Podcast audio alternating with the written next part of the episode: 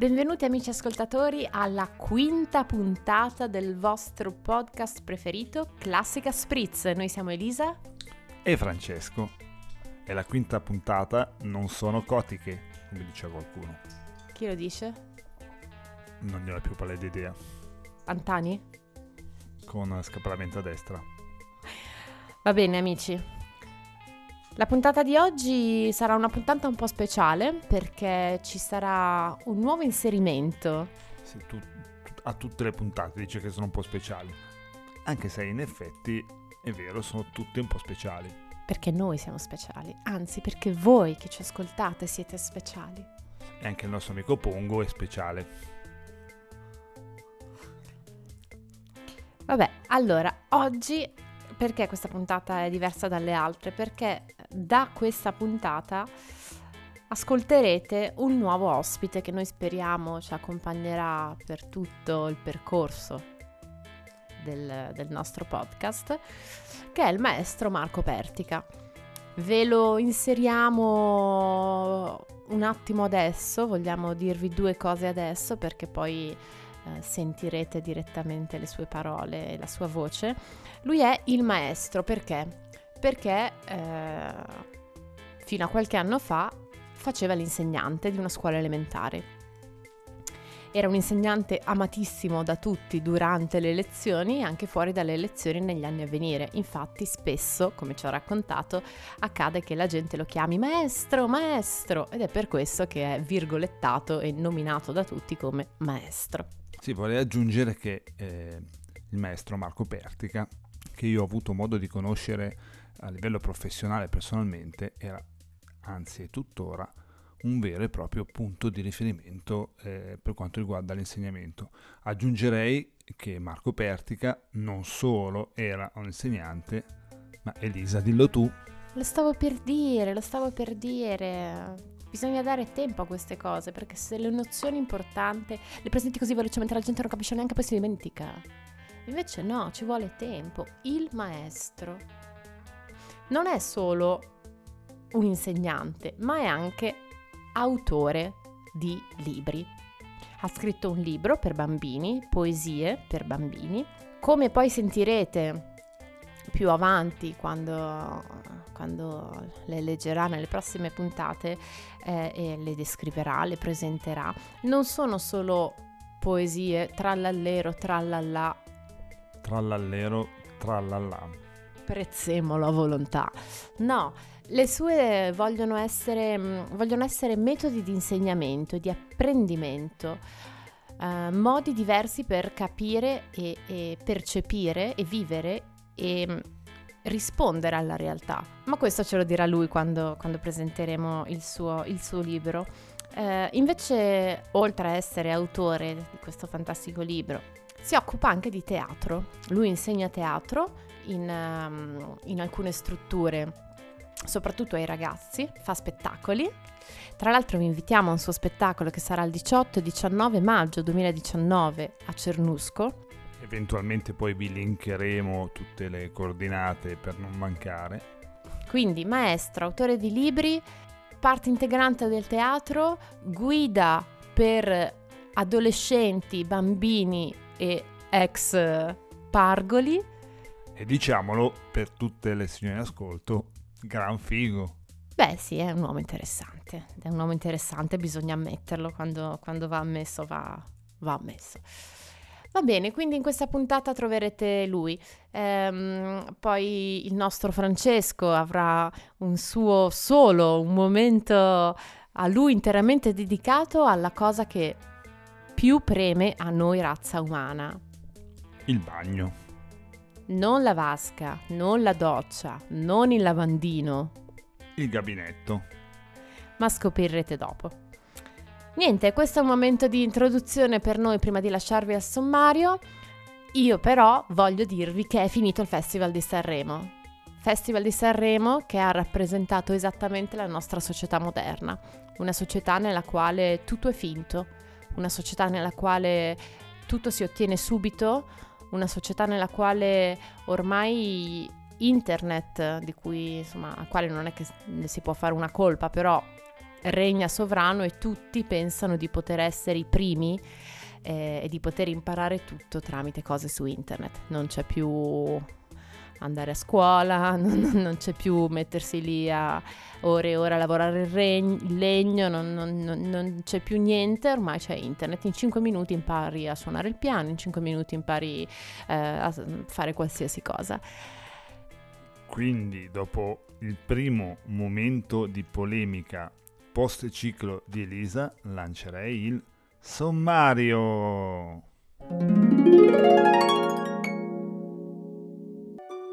Il nostro indispensabile Francesco ci farà un servizio altrettanto indispensabile, bagni nel mondo. Dal cimitero di Spoon River, Marco Pertica ci racconterà le sue storie. Il nostro inviato dall'estero ci riporterà al 1979, Per la rubrica Spritz nel mondo assaggeremo il fantastico spritz nel fantastico mondo di IKEA, spazio alle idee. Ciao a tutti amici di Classica Spritz. Oggi parleremo, come sentito nel sommario, di un argomento un po' privato, ovvero affronteremo il discorso dei bagni nel mondo.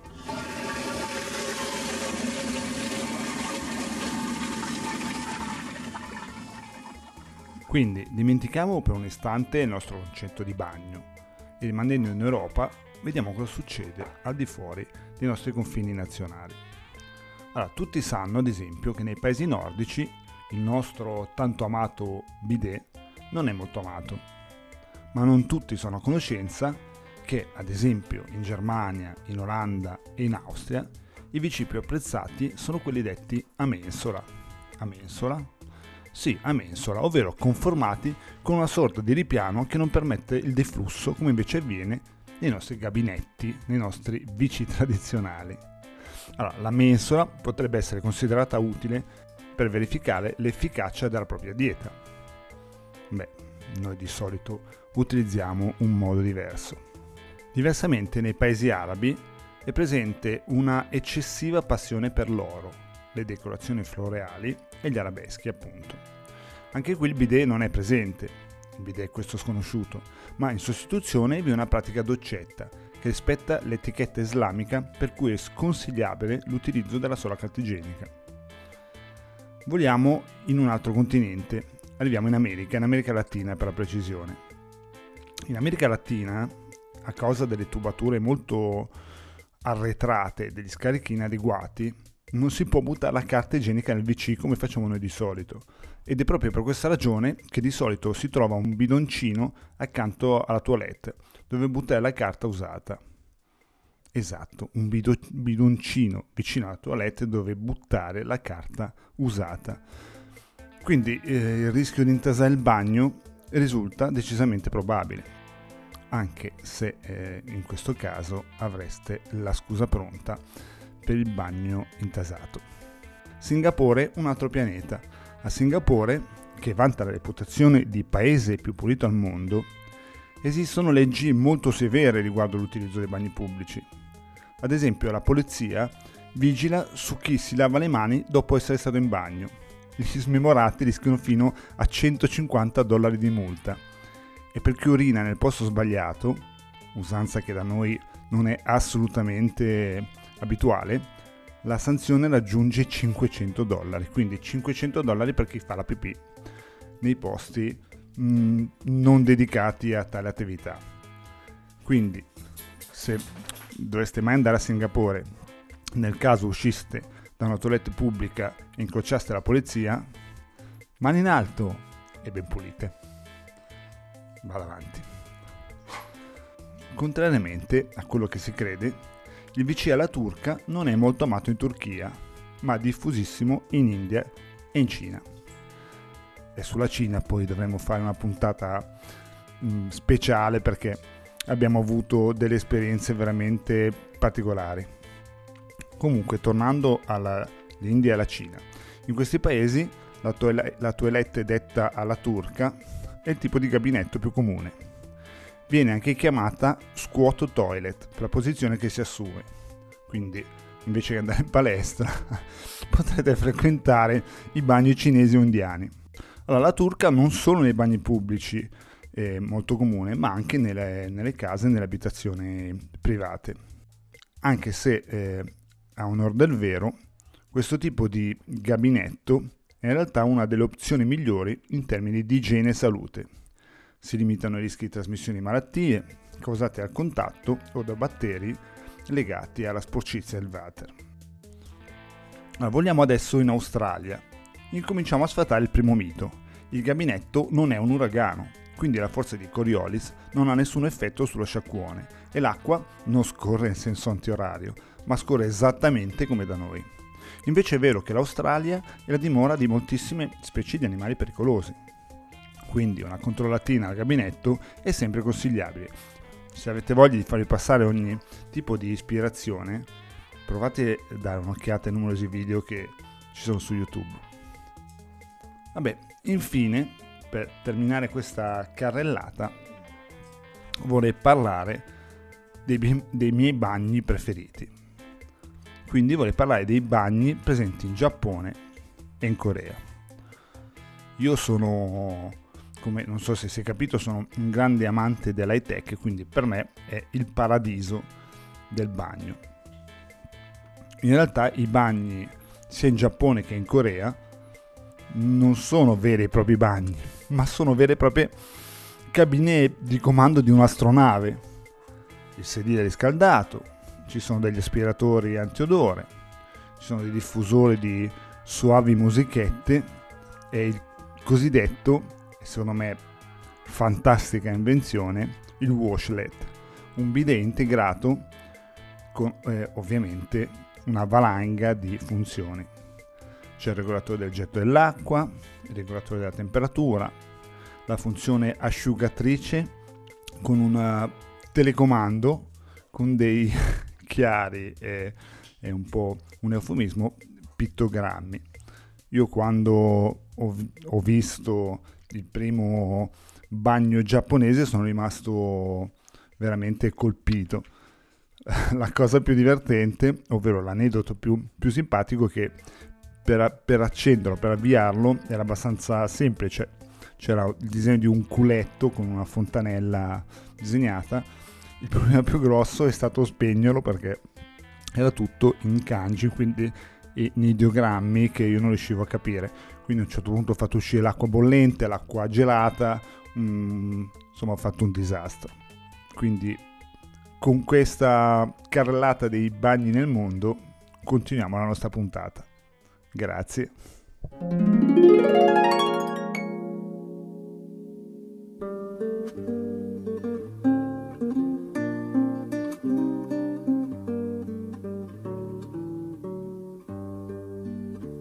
Del campo c'è una graziosa, gli occhi grandi color di foglia, tutta notte sta sulla soglia ed eccoci qui, amici ascoltatori, all'annunciato appuntamento da sommario con Marco Pertica. Quindi io lascerei la parola a lui, al suo racconto.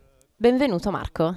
Grazie, grazie Elisa, grazie. Bene, allora eh, stasera, per, tanto per cominciare, vorrei mh, parlarvi e recitarvi alcuni pezzi, alcune poesie di Edgar Lee Masters, il famoso autore americano del, eh, nato nel 1868 e morto nel 1950, che nel 1915, mh, proprio in prossimità della Prima Guerra Mondiale, pubblicò la famosissima antologia di Spoon River. Un libro mh, letto, riletto, diciamo da, dalle generazioni precedenti, perché ultimamente vedo che se ne sente parlare poco. Tra l'altro De André ha ricavato un mm, bellissimo disco che si intitola Né al denaro né all'amore né al cielo, che è uscito negli anni 70, credo nella seconda metà degli anni 70. Ha preso eh, otto di queste poesie, eh, le ha trasformate, le ha messe in musica e, e, le ha cantate.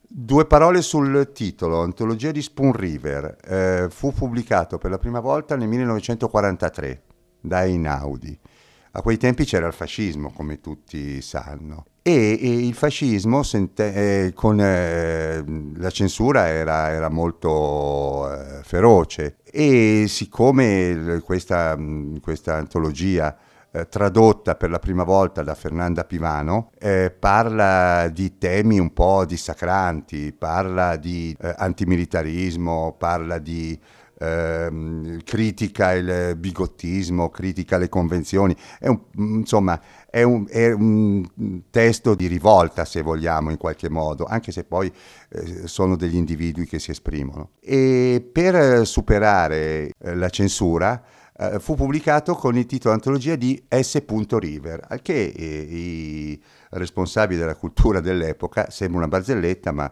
è la verità, eh, pensarono che fosse antologia di un certo santo chiamato River e allora fu sbloccata e po- poté, essere, poté andare in giro. La grandissima diffusione avvenne però negli anni 60.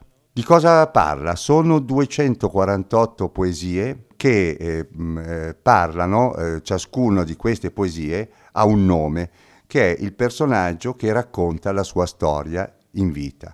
Eh, l'autore, Edgar Lee Masters, eh, fa parlare i morti del cimitero di questo paese, Spoon River, che in realtà non esiste, però è un paese dell'Illinois. Lui aveva, era stato lì con eh, i suoi genitori, si erano trasferiti lì in due paesini e aveva vissuto i fatti che accadevano, le dicerie, i pettegolezzi e, e poi ha immaginato di far parlare proprio i morti. Praticamente eh, le lapidi del cimitero eh, raccontano eh, in sintesi parte essenziale della loro esistenza, eh, fissate eternamente sulla loro tomba.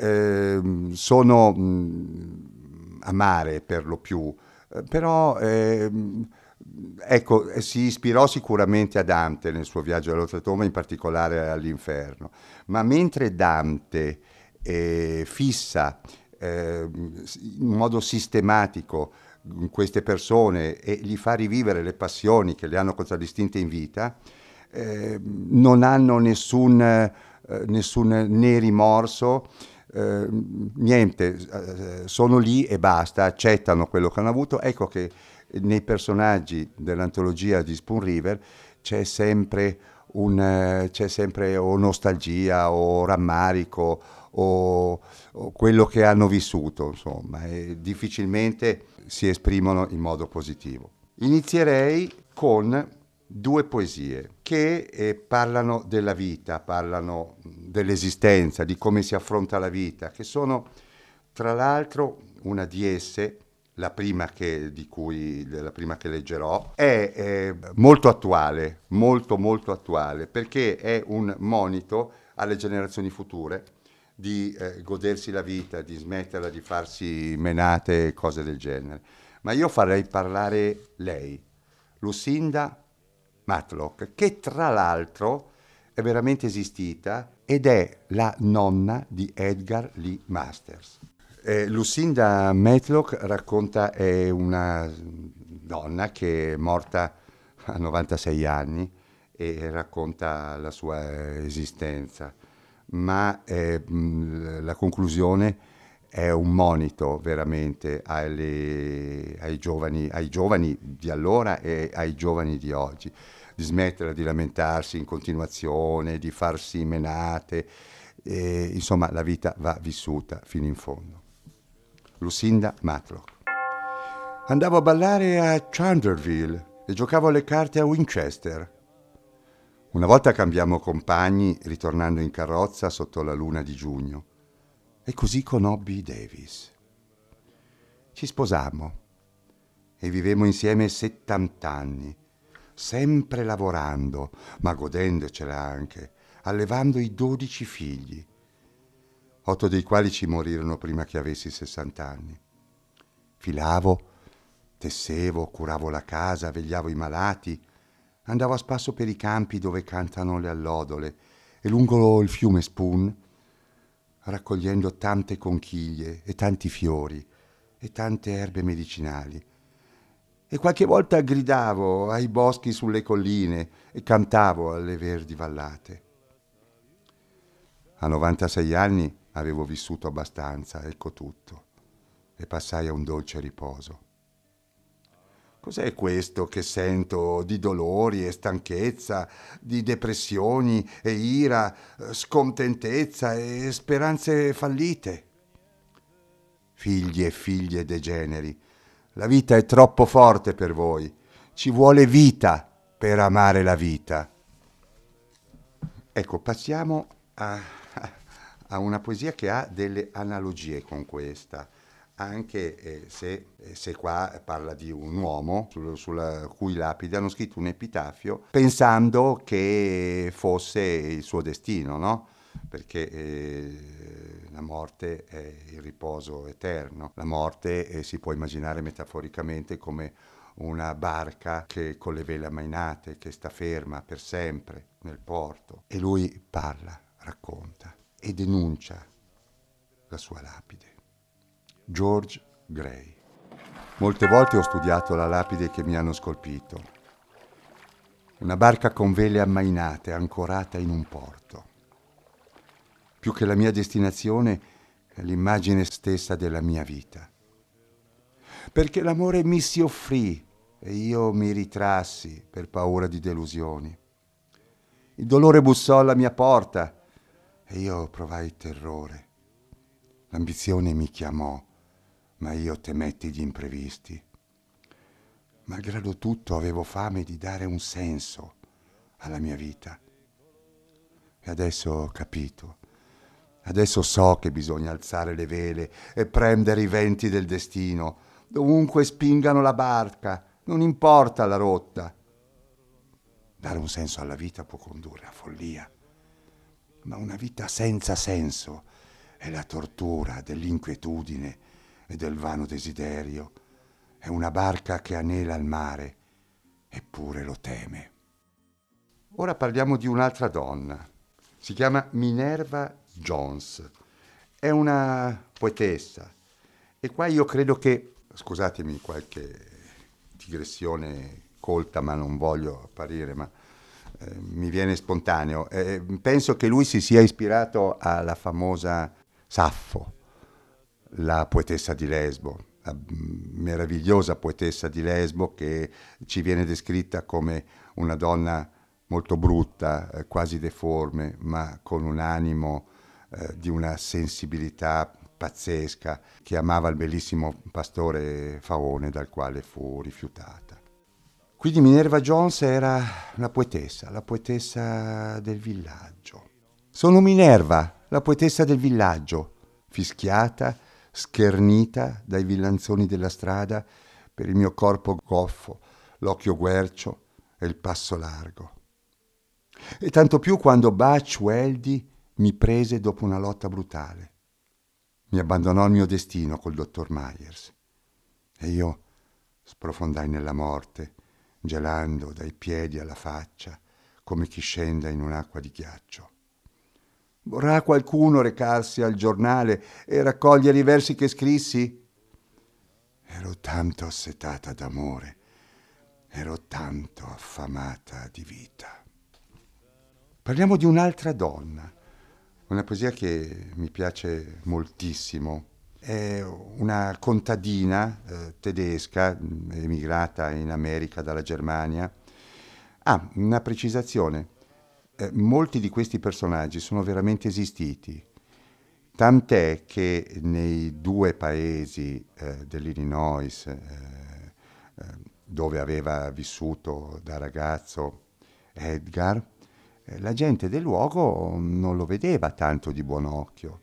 E ci furono delle rimostranze abbastanza importanti perché capivano alcuni, anche se a volte il nome veniva modificato, veniva alterato in qualche lettera o in qualche sillaba, capivano che si parlava di loro e non era bello far sapere a tutti delle storie poco edificanti. Elsa Wertmann, dicevo, è una... Questa è, questa è forse più struggente delle altre, perché si parla di uno stupro, anche che son con parole che non lo esplicitano in modo chiaro. Anche lì, nella poetessa, ci fu uno stupro brutale di un ubriacone. Elsa Wertmann. Era una campagnola tedesca dagli occhi azzurri, rosea, robusta e felice. E il primo posto dove lavorai fu da Thomas Green. Un giorno d'estate che lei era fuori, Thomas si infilò in cucina e mi prese stretta fra le braccia e mi baciò sulla gola mentre io cercavo di scostare la testa. Nessuno di noi due ebbe l'aria di accorgersi di quello che avvenne. E io piangevo per il mio avvenire e piansi quando il mio segreto cominciava a mostrarsi. Un giorno lei, la moglie, mi disse che aveva capito e non avrebbe fatto chiasso, insomma, non avrebbe creato alcun problema. E poiché era senza figli avrebbe adottato il mio. Thomas intanto le aveva comprato una cascina perché se ne stesse tranquilla. Così lei si nascose in casa e mandò in giro voci come se ciò che accadeva accadesse a lei. E tutto andò bene il bimbo nacque furono così gentili con me. Più tardi sposai Gus Wertmann e passarono gli anni. Ma durante i comizi, quando il pubblico credeva che io piangessi all'eloquenza di Hamilton Green, non era questo. No, avrei voluto gridare, quello è mio figlio, mio figlio.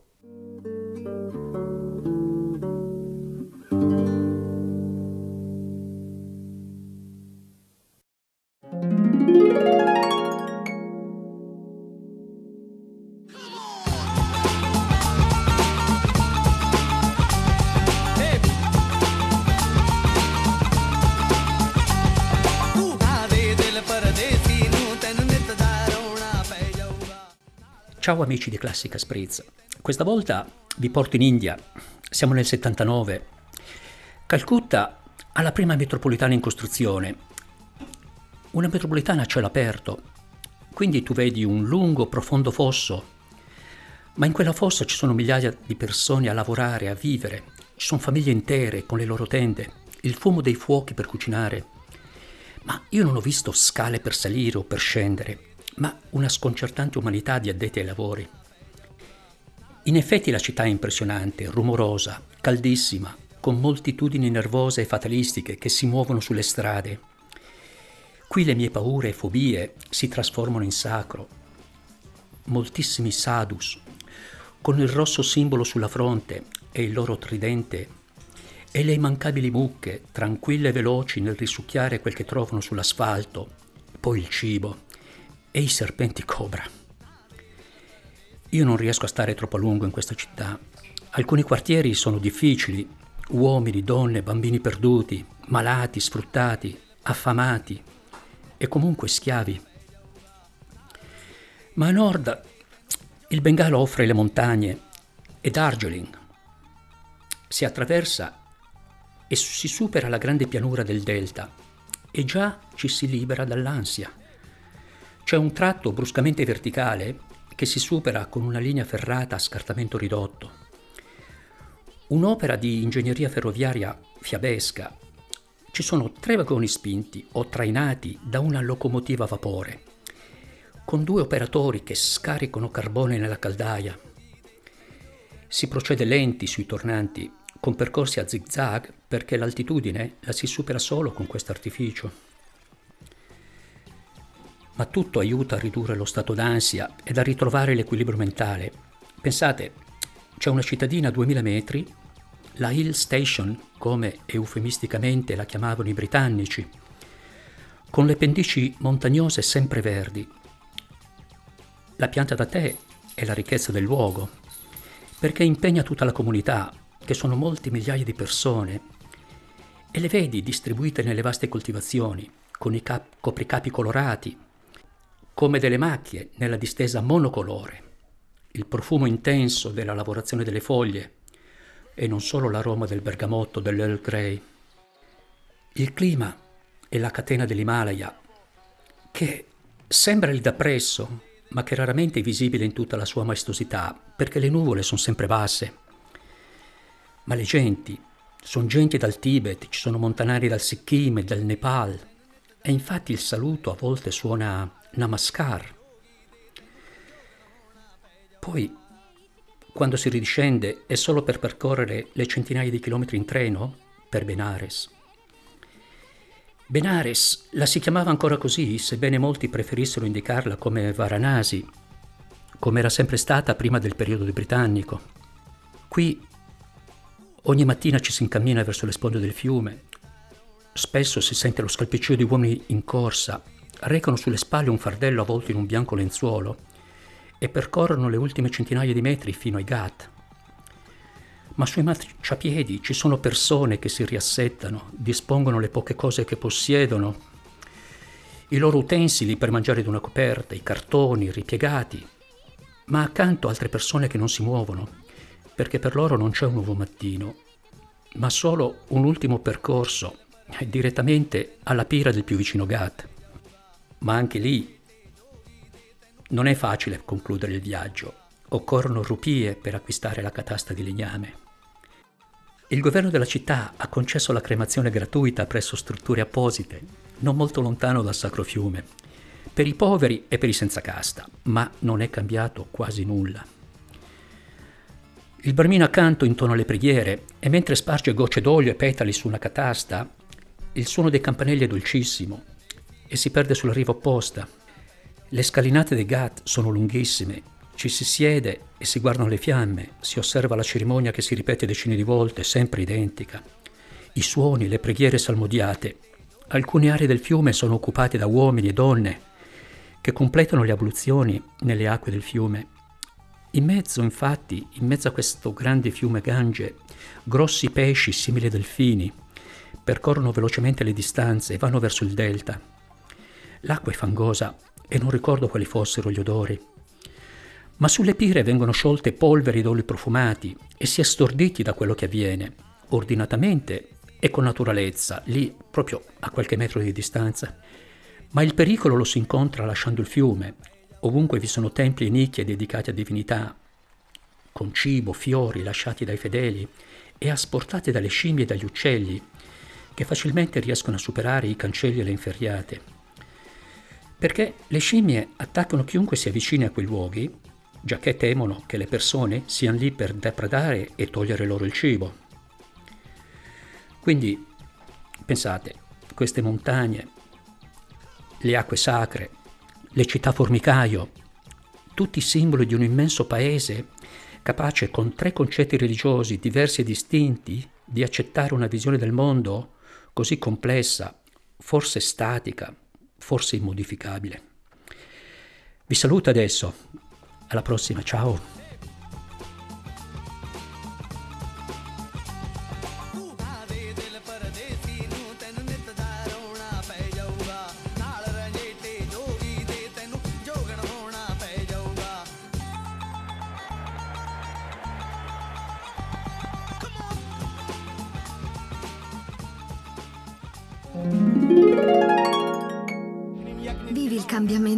Volta che vuoi.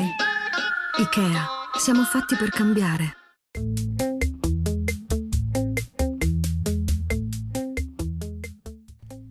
Oggi parleremo dello Spritz da Ikea.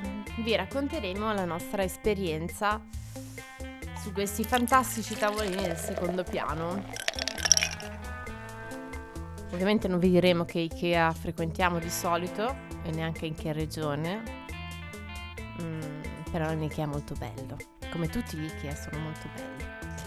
Ehm, hai mai visto quel film? Beh, ce ne sono tanti, però ultimamente io ne ho visto uh, uno su questa ragazza che è incinta e rimane chiusa in, una, in, un centro commerciale americano e sta lì qualche giorno e, e dorme in tutti questi letti diversi, si fa le docce in docce diverse. Certo che l'ho visto, magari l'abbiamo visto insieme Eh, tu vorresti essere lei all'interno di Ikea. Esatto, io vorrei essere lei perché ci sono delle, delle, delle sale bellissime, vorrei averle tutte, dei letti, delle camere bellissime, tutte vorrei averle, tutte. Vorrei stare una notte all'Ikea. Beh, magari due perché in una notte non so se riesco, poi devo anche dormire, non è che posso stare tutto, tutto il tempo a girarmi all'Ikea. Eh, ognuno ha i suoi tempi. Vabbè, comunque, abbiamo avuto questo spritz da Ikea, ehm, pagato ovviamente il giusto. Poco. E tutto, tutto fatto molto semplicemente, però diciamo abbastanza buono. Eh, a essere sinceri, a me lo spritz non era piaciuto particolarmente, secondo me non era molto buono. Però è anche vero che lo paghi poco, te lo danno in tre secondi, in mezzo a una meride di persone che, che ha fretta, che è stanca, che vuole tornare a casa, che ha l'ansia della coda delle casse, quindi insomma eh, tutto sommato non è male. Eh, ma la cosa più carina è il contorno dello spritz di cui adesso ci parlerà Francesco. Cosa c'è su questo bellissimo vassoietto dell'IKEA che tutte noi vorremmo prendere dopo aver bevuto lo spritz? Questo vassoietto con gli uccellini colorati e i fiorellini? Bellissimo quel vassoietto. Tra l'altro c'è sia quadrato che rettangolare, ma tutte voi lo saprete, ovviamente. Ed è molto carino, molto carino. Rettangolare, ma anche quadrato, tutti e due, tutti e due bisogna averli, perché poi servono no, nelle varie situazioni. Magari uno lo metti fisso su un tavolino dell'Ikea, comodino dell'Ikea come quello che abbiamo noi, ci starebbe bene il vassoietto, così il tavolino non si macchia. Ikea pensa tutto. Beh. Spazio alle idee. Tra l'altro, quanto, quanto è bella la pubblicità dell'IKEA, che fanno poco perché l'IKEA non ha bisogno di tante pubblicità, non come divani e divani, che ogni due per tre c'è una stupida pubblicità di divani e divani. Eh... Beh, a proposito, correte in questi giorni perché stanno per finire i saldi. Certo, domenica, domenica è l'ultimo, l'ultimo giorno di saldi.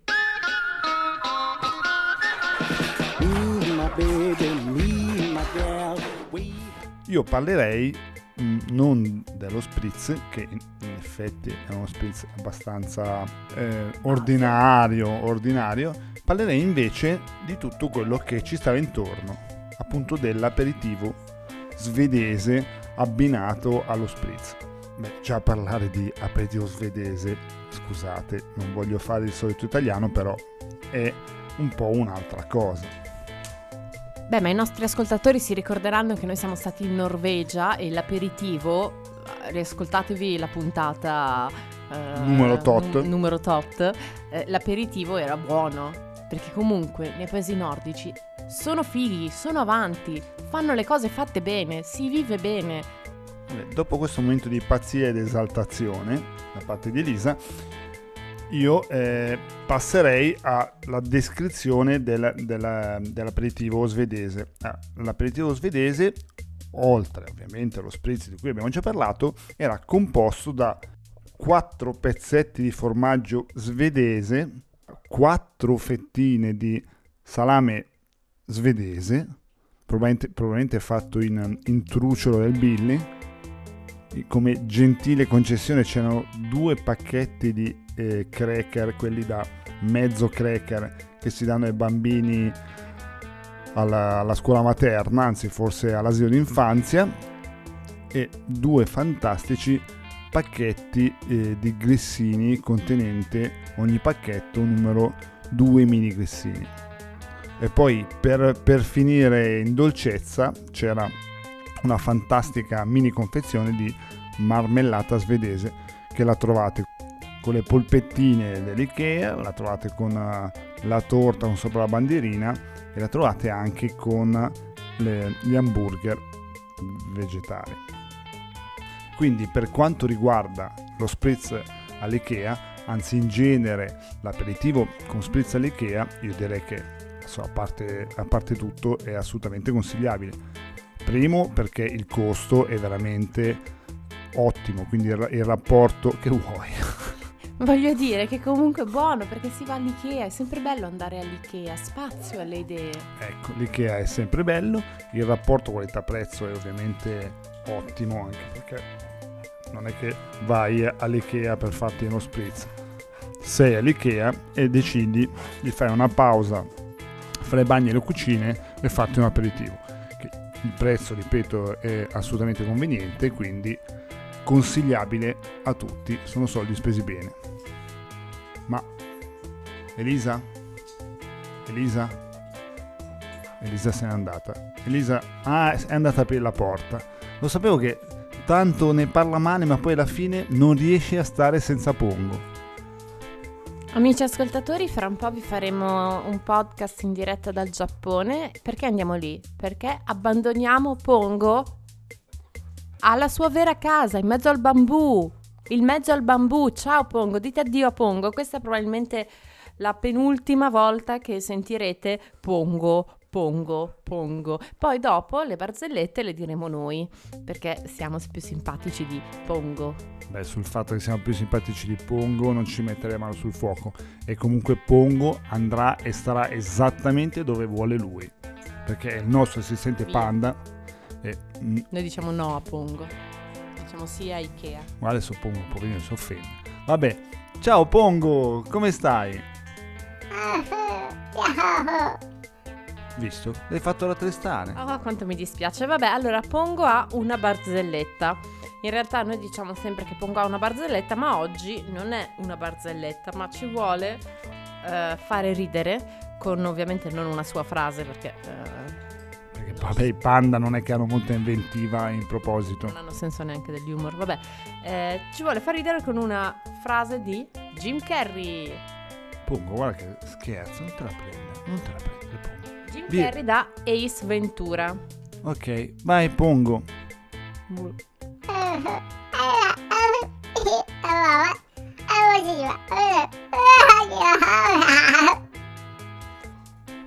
Vabbè, solo perché l'ha detta Jim Carrey. La traduzione, sempre perché ancora non avesse imparato a capire Pongo, purtroppo la dobbiamo fare. Vai Elisa, traduci. Sì, anche con un po' più di enfasi, non c'è bisogno che tu ti faccia venire le lacrime agli occhi. Oh, oh. Ho sentito tirare la catena del cesso. Mi sa che qualcuno ha fatto lo stronzo.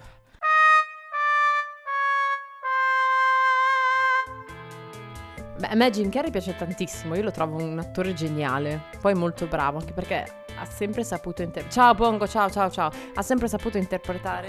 Scusa, salutiamo almeno bene, l'hai offeso fino adesso. Ciao Pongo, non te la prendere. Dai, stasera ti porto al cinema. Ciao. Ciao, poverino.